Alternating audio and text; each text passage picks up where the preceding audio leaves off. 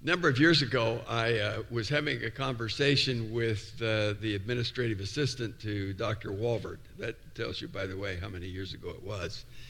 And, and he was describing his uh, early days as a seminary student. And, and, by the way, one of his fellow students was Howie Hendricks.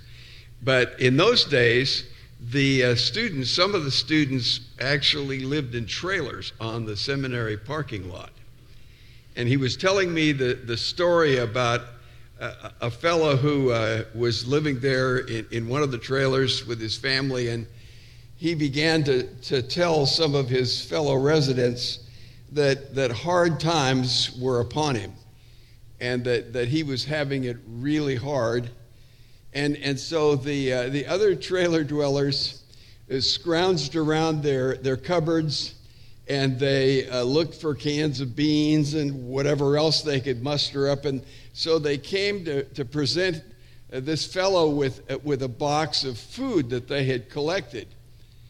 And, and the fellow said, Oh, thank you so much. I was afraid I was going to have to cash in my last CD.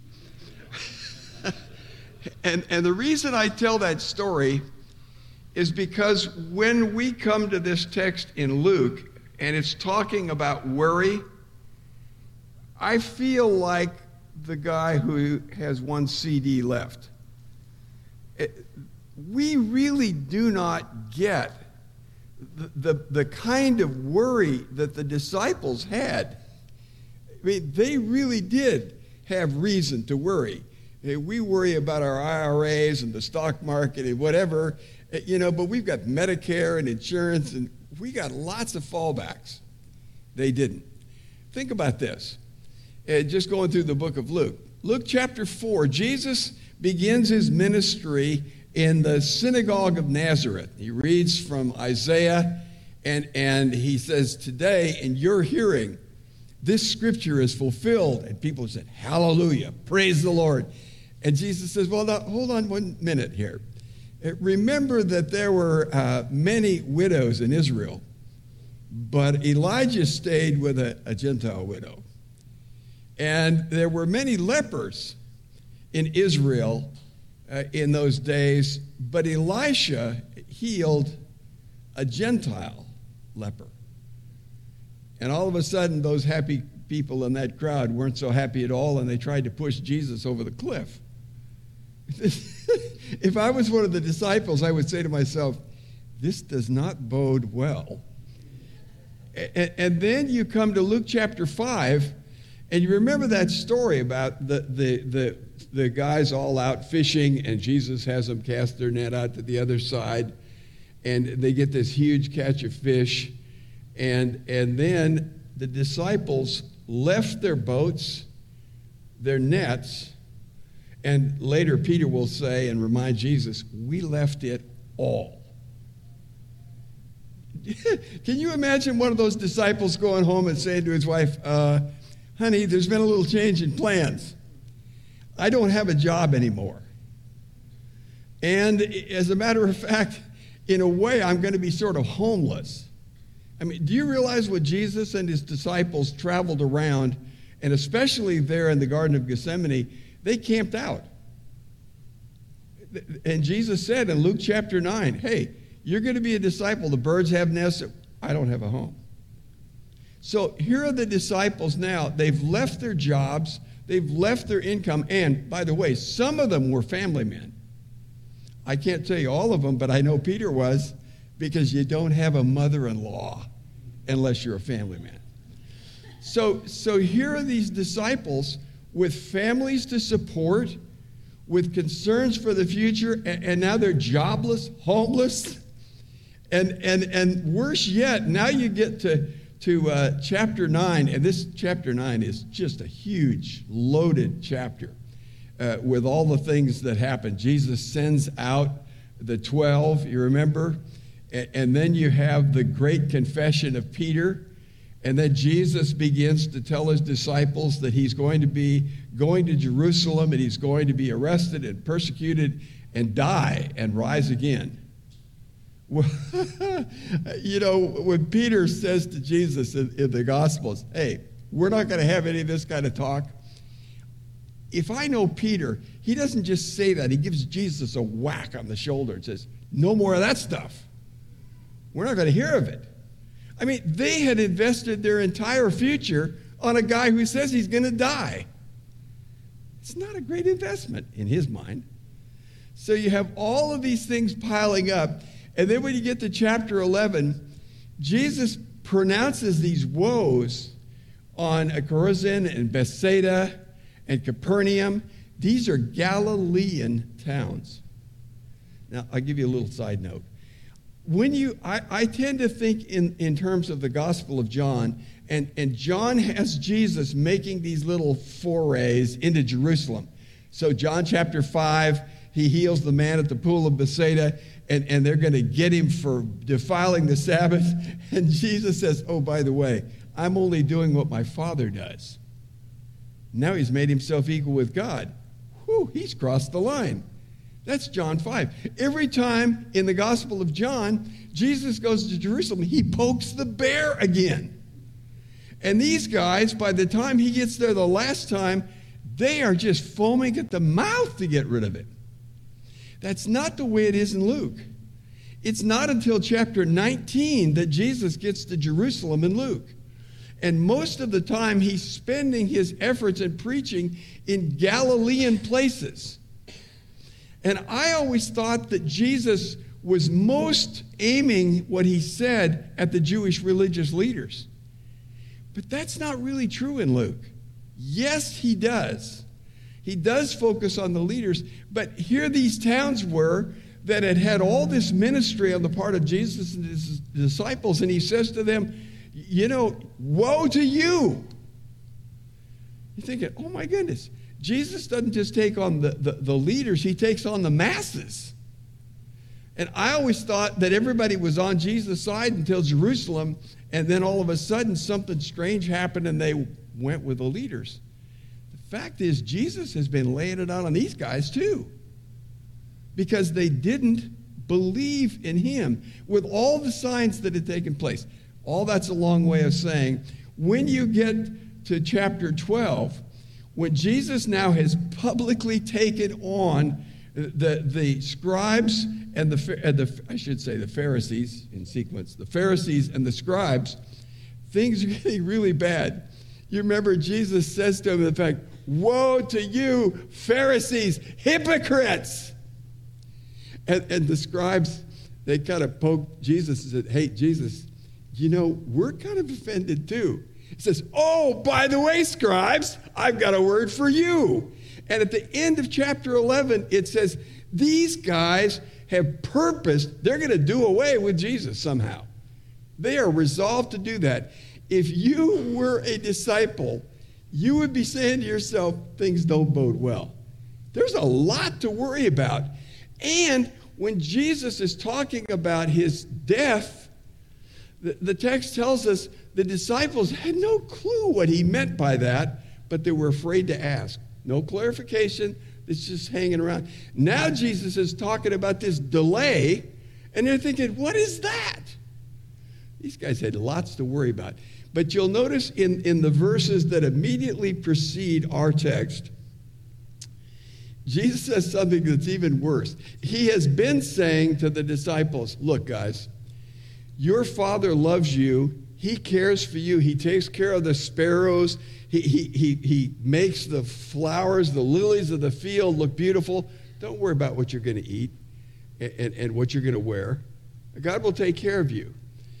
But these guys who have given up everything to follow Jesus now hear him say this immediately before our text.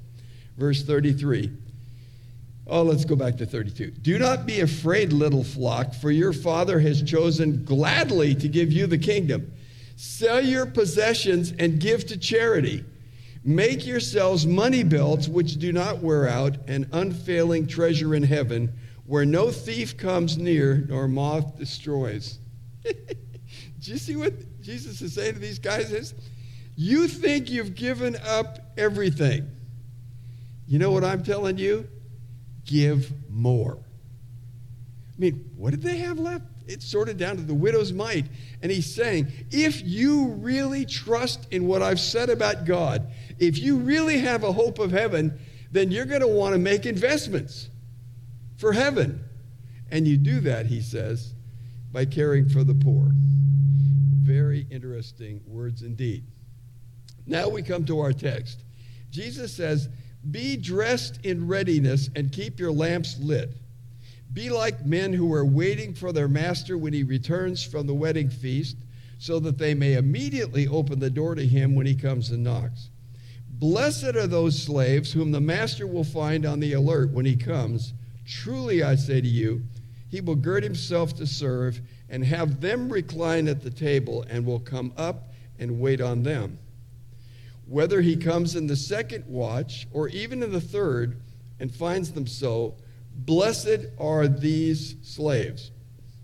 But be sure of this if the head of the house had known what hour the thief was coming, he would not have allowed his house to be broken into.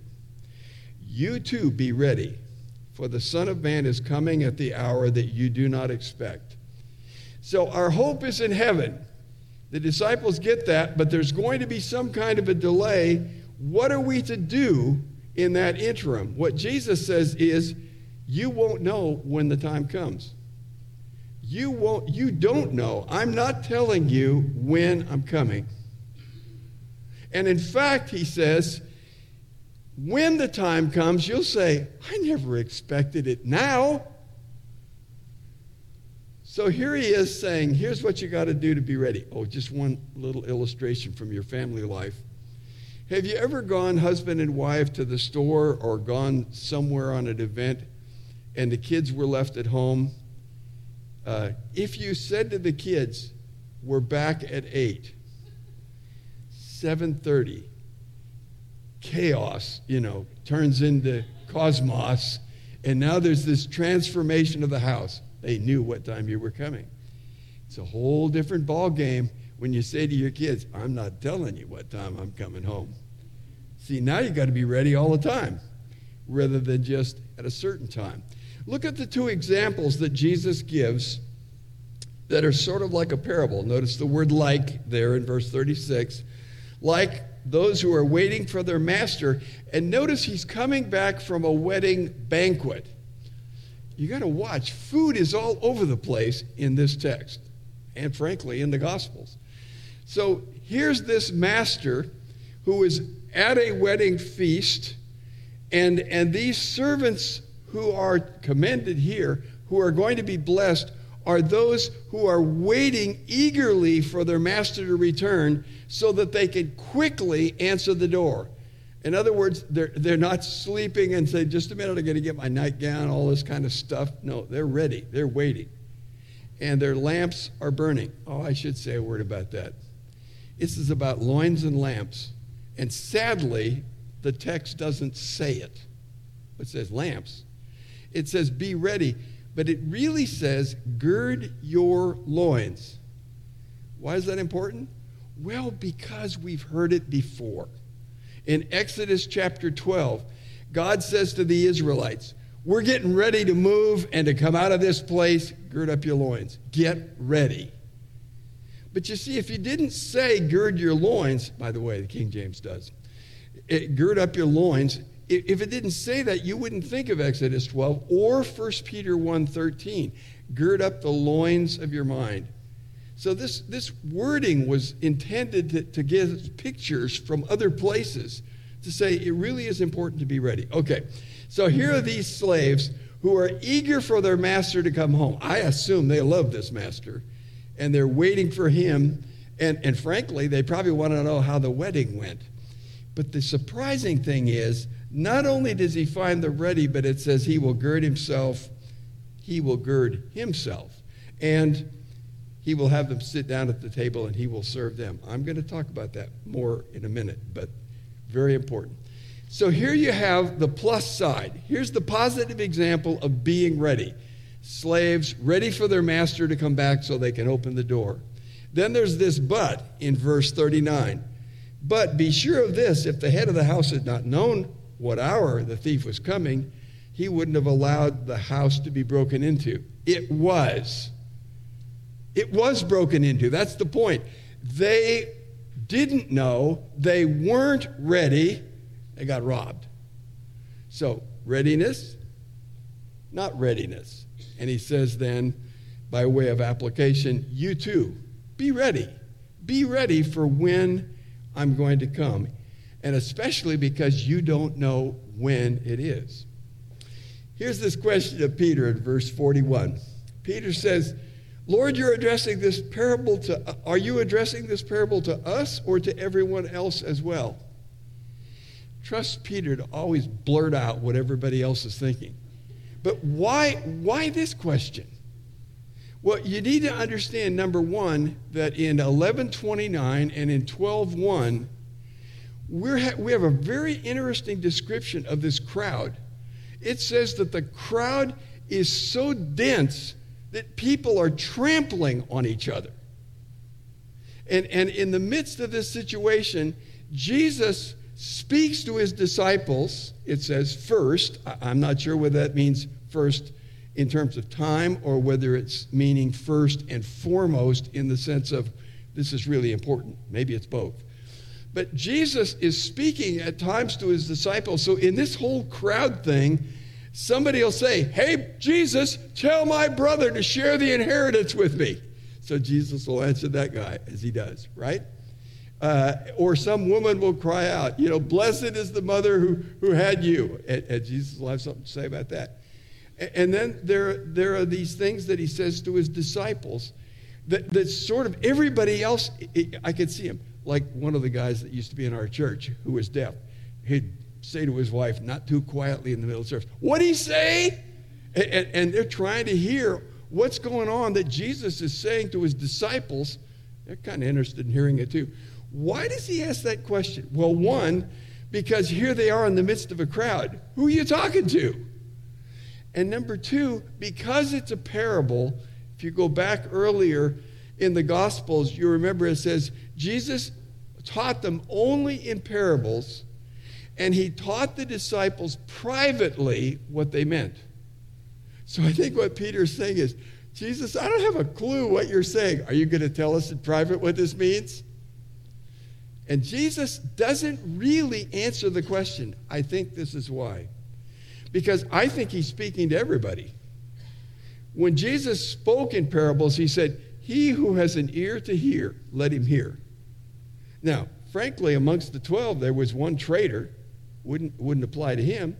And in that crowd, there would be those who had ears to hear, and they would be listening. So I think it's to both. Now he goes on to example number two. And now he's talking not just about readiness, but what readiness looks like. What do you do when you're ready and waiting and eager for the coming of the kingdom?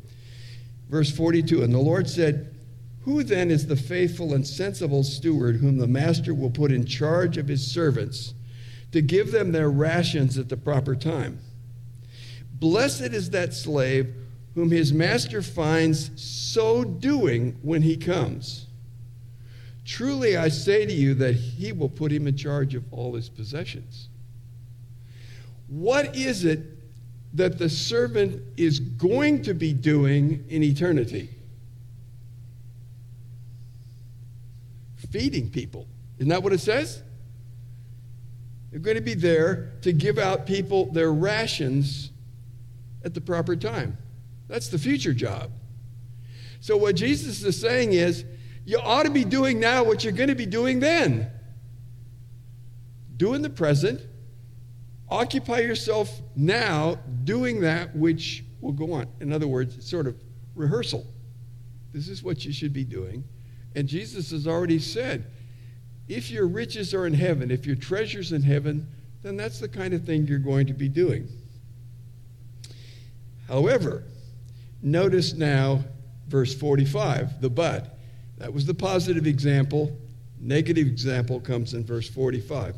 But that's, if that servant says in his heart, My master will be a long time in coming, and begins to beat the slaves, both men and women, and to eat and drink and get drunk, the master of that slave will come on a day when he does not expect him. Notice that? Not expecting.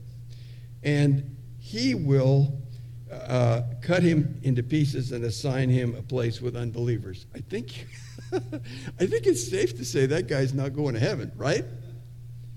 So here you have the plus. One is doing the very things which one will do more of in heaven, or the one who somehow misinterpreted the time by the way, you can see that in 2 Peter chapter 3. Remember? There are men who say, Well, where's the promise of his coming? Everything's going on just like it did. God, God doesn't care. God's not coming. We can live any way we want. Well, this guy did. And rather than using the resources and the assets that God had given him as a steward to distribute and to use, he's misappropriated those assets to himself. And so rather than feeding other people, he's feeding himself. And rather than giving drink to others, he's drinking himself way too much. And he's getting drunk. Self indulgence is what comes from someone who thinks they have all kinds of time before Jesus comes. Verses 47 and 48, in my mind, set out the principle on which God makes a judgment of how to deal with these kind of people. How do you deal with those who are disobedient? How do you deal with those who have no hope for heaven? He says, And that slave who knew his master's will and did not get ready or act in accord with his will will receive many lashes. But the one who did not know it and committed deeds worthy of a flogging will receive but few. For everyone who has been given much will be much will be required. To whom they entrusted much, of him they will ask all the more. God judges people on the basis of what they do with what they know. That takes me back to Romans chapter 1. The question's always raised what about the heathen in Africa? God judges them on the basis of what they do with what they know. Do they know everything about the gospel? No. So I take it, few stripes, so to speak. God judges people on the basis of what they do with what they have. Those to whom much is given, much is required. Now, frankly, I find that a very comforting principle. Do you not? It, I, this is probably telling something about my carnality. I feel good because I think of Adolf Hitler. He's getting a bunch of stripes. These guys who knew a lot, who had a lot, and who abused it, they get more. Isn't, isn't that, in a sense, isn't hell a comfort to us as believers? Because they're going to get what they deserve. That's the whole point. And this is the principle on which that judgment is meted out. I think for me, that is really, really encouraging. Now, I'm going to take you to a place you've probably never been, and truthfully, I haven't ever been either. So listen carefully, but I don't have any other explanation for the verses that come after this. I, I used to say when I was preaching regularly, I'm, I'm climbing out on that limb quite a ways, and somebody will probably be here with a saw to help me out. That's possible, but I don't know what else to do with this. Listen, verse 49. I have come to cast fire upon the earth, and how I wish it were already kindled. But I have a baptism to undergo, and how distressed I am until it is accomplished. What in the world does that mean? Well, if you go other, to other texts, and I, I'm going to try to conserve the time, but trust me, there are other texts. First of all, let's talk about fire. Who said anything about Jesus and fire earlier on? John the Baptist, right? I baptize you with water. He will baptize you with the Spirit and with fire. And then he goes on to describe that fire is eternal judgment. Wow. That sounds like uh, something yet to come, doesn't it? Now, what does baptism refer to? Jesus is talking about baptism and fire. Well, if you look elsewhere where his disciples are asking Jesus, you know, they want to get up close to the throne with him, and he says, Are you able to be baptized with the baptism that I'm baptized with? Well, they were in the sense that they would die for their faith, they would be martyrs. So, in that sense, they did participate. It's clear in my mind that when Jesus talks about that baptism, he's talking about his act of identifying with guilty sinners, whereby he takes their punishment on the cross. So I understand baptism to refer to the cross. I understand fire to refer to the judgment that is yet to come on unbelievers when Jesus Christ comes to reign over this world. Think of this text Psalm 110, verse 1. Sit thou at my right hand until, big word, until I subdue your enemies at your feet. This is where I, I, don't know if anybody else has ever done this. I hadn't seen it.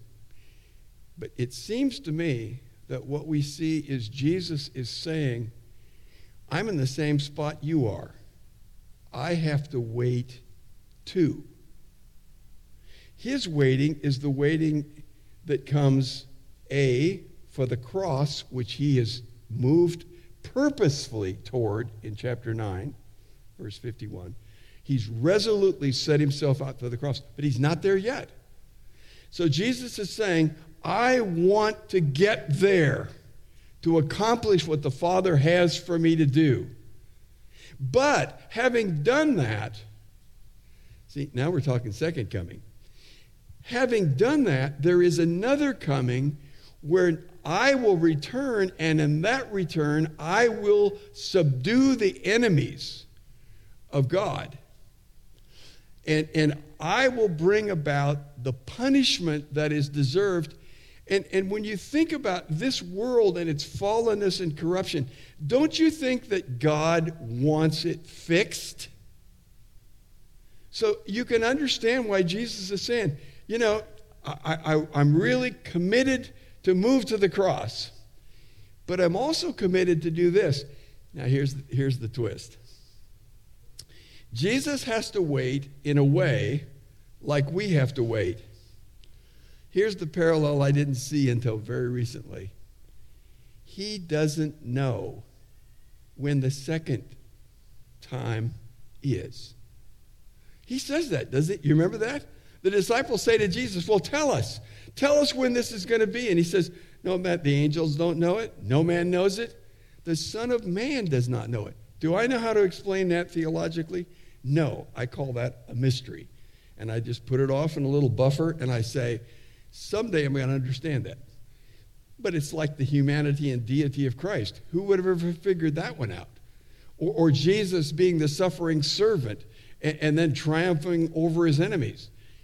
Some things you just have to say. I don't know why it is or how it is that he can say that. Jesus doesn't know the timing of his return. That's what he says just like the disciples don't know the timing of his return. So I think what the text is saying is Jesus is like us, he has to wait. But what you see is there is a readiness. You see that with Jesus? What he's saying is, I can't wait for this to happen, and I am resolved to bring it about. That's the way we ought to be about his second coming. That's my understanding. If you've got a better understanding of that text than I do, bring it on. I, I'm, I'm open. All right, so now look at what he says in 51 and 50 uh, through 53. Do you suppose that I came to grant peace on the earth? I tell you, no, but rather division. For from now on, five members in one household will be divided three against two, two against three, mother against daughter, so on. I think what Jesus is saying is, and remember, this goes back to the Old Testament where people were saying, the day of the Lord, the day of the Lord. And, and, and God was saying through the prophets, hey, this is not happy days are here again. You remember when the elections happen and, and somebody gets elected and they're happy days are here again? Yeah, yeah, yeah. You know, this they're not singing that when the day of the Lord comes. The day of the Lord comes for judgment, among other things. And he's saying, these are tough times that are coming. And I know that. So finally, verse 58, 59. For while you are going with your opponent, oh, oh, oh let me back up one step. So to the crowds, he says this, verse 54. When you see a cloud rising in the west, immediately you say, A shower is coming. So it turns out. And when you see a south wind blowing, you say, It'll be a hot day. And it turns out that way. You hypocrites. He's talking to the crowd. You hypocrites. You know how to analyze the appearance of the earth and the sky, but you don't. Why don't you analyze the present time? He's saying you've been able to connect dots. You've seen, you know, what is it? Uh, red in the morning, sailors take warning. Is that right? Red at night, sailors delight, something like that. Anyway, people have ways of figuring out what the weather is. And he's saying, you're able to connect the dots, to see the signs, and to see where that's leading. And, and, you, you kind of pride yourself in being able to see the future. How come you can't see the signs that I'm giving and where that leads? And the interesting thing is, he doesn't just lay this off on the Jewish religious leaderships. He says, Why can't you figure this out for yourselves? Why can't you see the evidence and see where all this is going? And, and now the question isn't so much when he's coming as it is if he's coming. How can you not see that the time of my coming is imminent?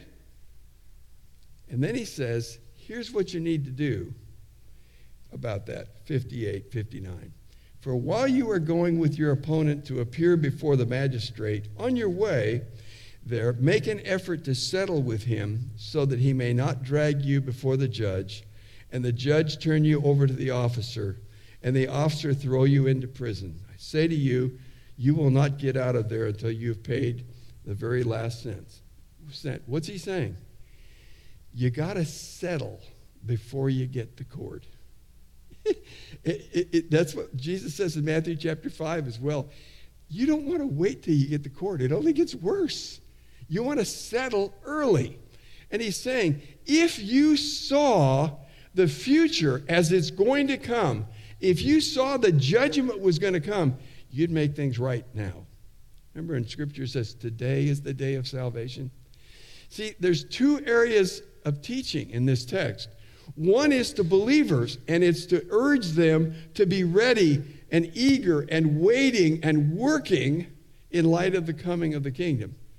The second one is saying, with that, there's the coming of judgment. And the urging here is you really need to settle up because, frankly, when he comes, there's no second chance. Or when you die, there's no second chance. All right, I want to drill down on a couple things. One, applicationally. Our checkbook probably tells us more about our eschatology. It's a fancy $5 word for prophecy our checkbook probably tells us more about our eschatology than anything else. You want to know how invested we are in the kingdom? Look at, your, look at my checkbook. Where's our money going? And that's what Jesus is talking about here, isn't it? Checkbook tells our priorities. Notice, too, the connection between what we are doing now and what we will do for eternity it's interesting, and you see that with the parable of, of, the servants and the talents. Enter into the joy of your master. What you see is God saying, when you are doing well as stewards of what I have given you here, you get more responsibility, but it's really more responsibility of the same kind. So, if we want to know what we're to do now, then we ought to be asking, what are we going to do then? And we should also ask, what is the delight of our Lord? Because that's what he does and therefore it ought to be what we delight in and do as well. Try this on for size. Our Lord's delay is by design. We are not told on purpose. And the reason is he wants us to be ready at all times.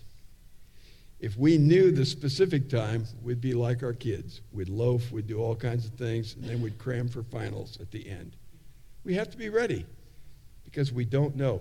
And what we do during the delay tells a lot about who we are, right? Wicked slave, good slave. That's what tells us who we are. The time of our Lord, here's one that, again, yeah, I'm going to crawl, crawl out a bit on the limb, but the timing of our Lord's return is not revealed. Would you agree with me on that? We don't know. We don't know. Hey, by the way, anybody who says they know, they better read. Um, we don't know. And ramp it up one level. When the Lord comes, we're going to say, I never would have thought it was now. We not only don't know, but what we think it's going to be is wrong. Now, what does that tell you about our whole approach to prophecy? Well, if you go down to the seminary to the, by the way, that you know, the big thing is eschatology. Where do we start? Pre-mill, pre-trib, mid-trib, amill. Oh, you know, you got 15 varieties of eschatological stuff. You know what our Lord's word says to me is? Nobody gets it right. Nobody gets it completely right. And anybody who, who says, I've worked really hard at that and these guys are wrong and I'm right, they're going to be the ones to say, Well, what do you know? I never would have thought that. And, and so, what it says to me is maybe that ought to um, modify a little bit our approach to prophecy. Maybe we would be better off as evangelicals rather than writing books to defend our position and telling people why the other guys are all wrong. Maybe what we ought to do is focus on what Jesus says we do know and we should know, right? Deuteronomy 29 29. The secret things belong to the Lord. But the things that have been revealed are the things that you ought to focus on. We ought to do that. We ought to do that. We ought to be careful. I'm not saying don't think about it. I'm saying we ought to be thinking all the time about the Lord's return. But let's think pretty carefully and cautiously because we don't know when. we really don't know how. That's what Jesus said. Here's the big one Jesus is the host at the table. When you read that text, does that not catch you off guard? Verse 27. Those servants who are faithful, who have done well, when the master comes and they open the door for him and he's pleased with what they've done, it says, he will gird himself. Isn't that interesting to pick up on gird up the loins of your uh, gird, up your loins, be ready? It says Jesus is going to gird himself. And he's going to gird himself to serve, and he is going to serve dinner to his servants.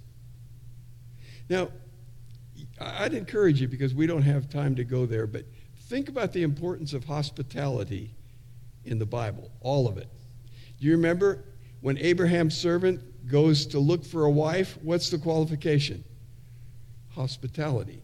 He says, Lord, I want the woman, when I say, Could I have a drink of water, who says, Hey, I'll water your camels too. You think that's a small job? Hospitality.